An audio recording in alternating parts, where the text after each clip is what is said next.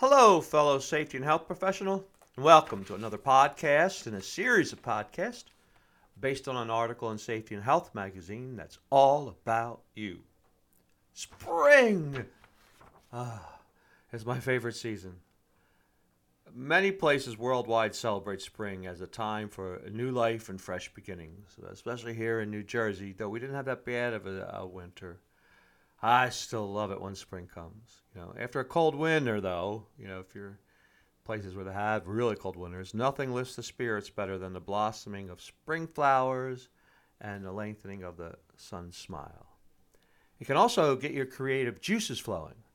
One, one thing I do every spring is add a new habit or two to my routine, both at home and work, and also see how can I refresh or update my professional life.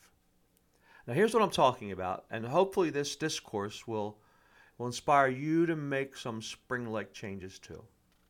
The first thing is add a fresh way to improve your body or mind. Uh, in my case, what I've done, I've just bought a basketball. I haven't played basketball in so long. So I'm going to, instead of running on the treadmill or jogging, I'll shoot a few hoops. Uh, I'll go, you know, 15, 20 minutes or a, or a half hour or so.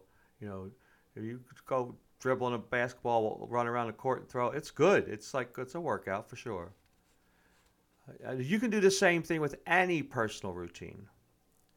Uh, like, you know, that one with the basketball, I usually jog on a treadmill or you know around the block or something but now i'll do the basketball well the same thing with something even simpler that you do do every day like brushing your teeth.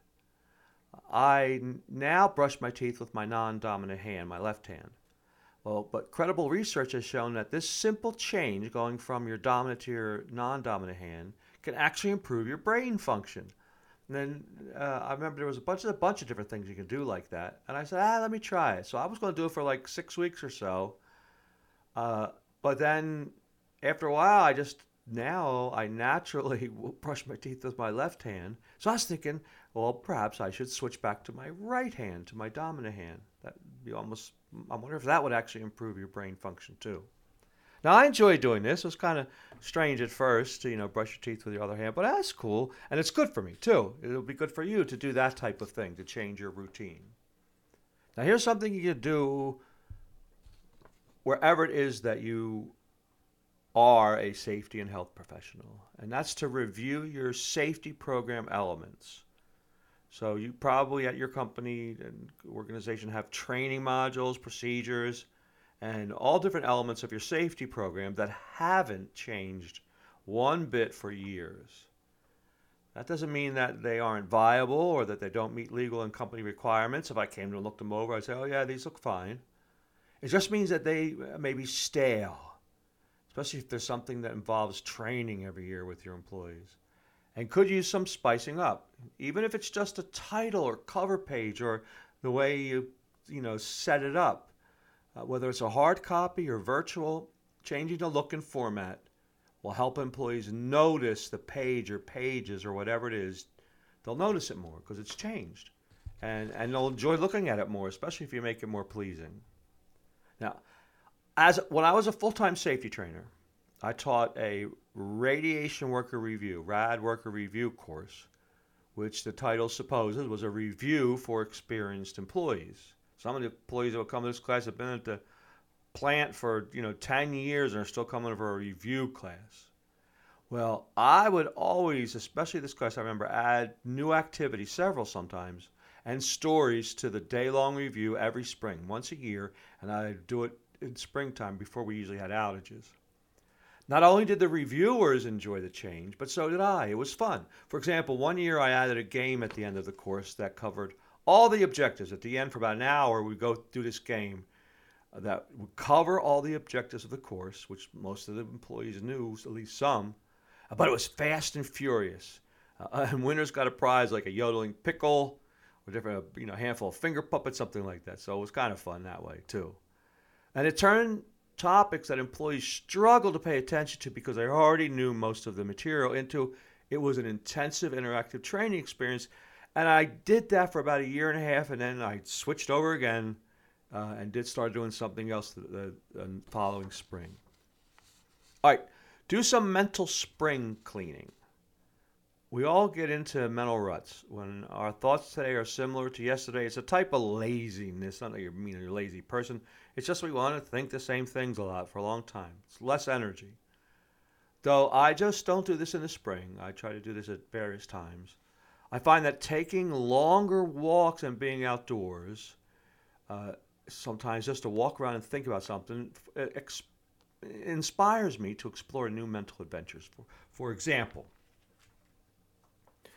uh, I last year I was thinking, what should I think about different? And I said, hey, what if I do a different genre of books, like just one theme for a while?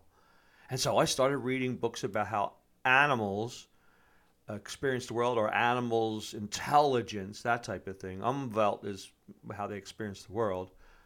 Uh, for almost a year, I did that. Uh, and my favorite book from that time was called An, An, An Immense World by Pulitzer Prize winning author Ed Yong. It's, it's fantastic. It's really good. Of course, I still read safety and health stuff, you know, things that keep up with the business.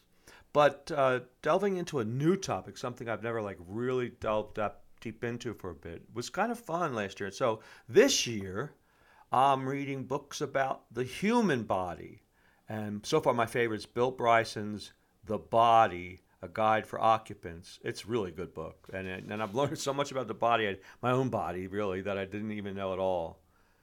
Uh, there are there's a lot of benefits to doing something like that, to putting new life into your reading and to you know change your pursuits.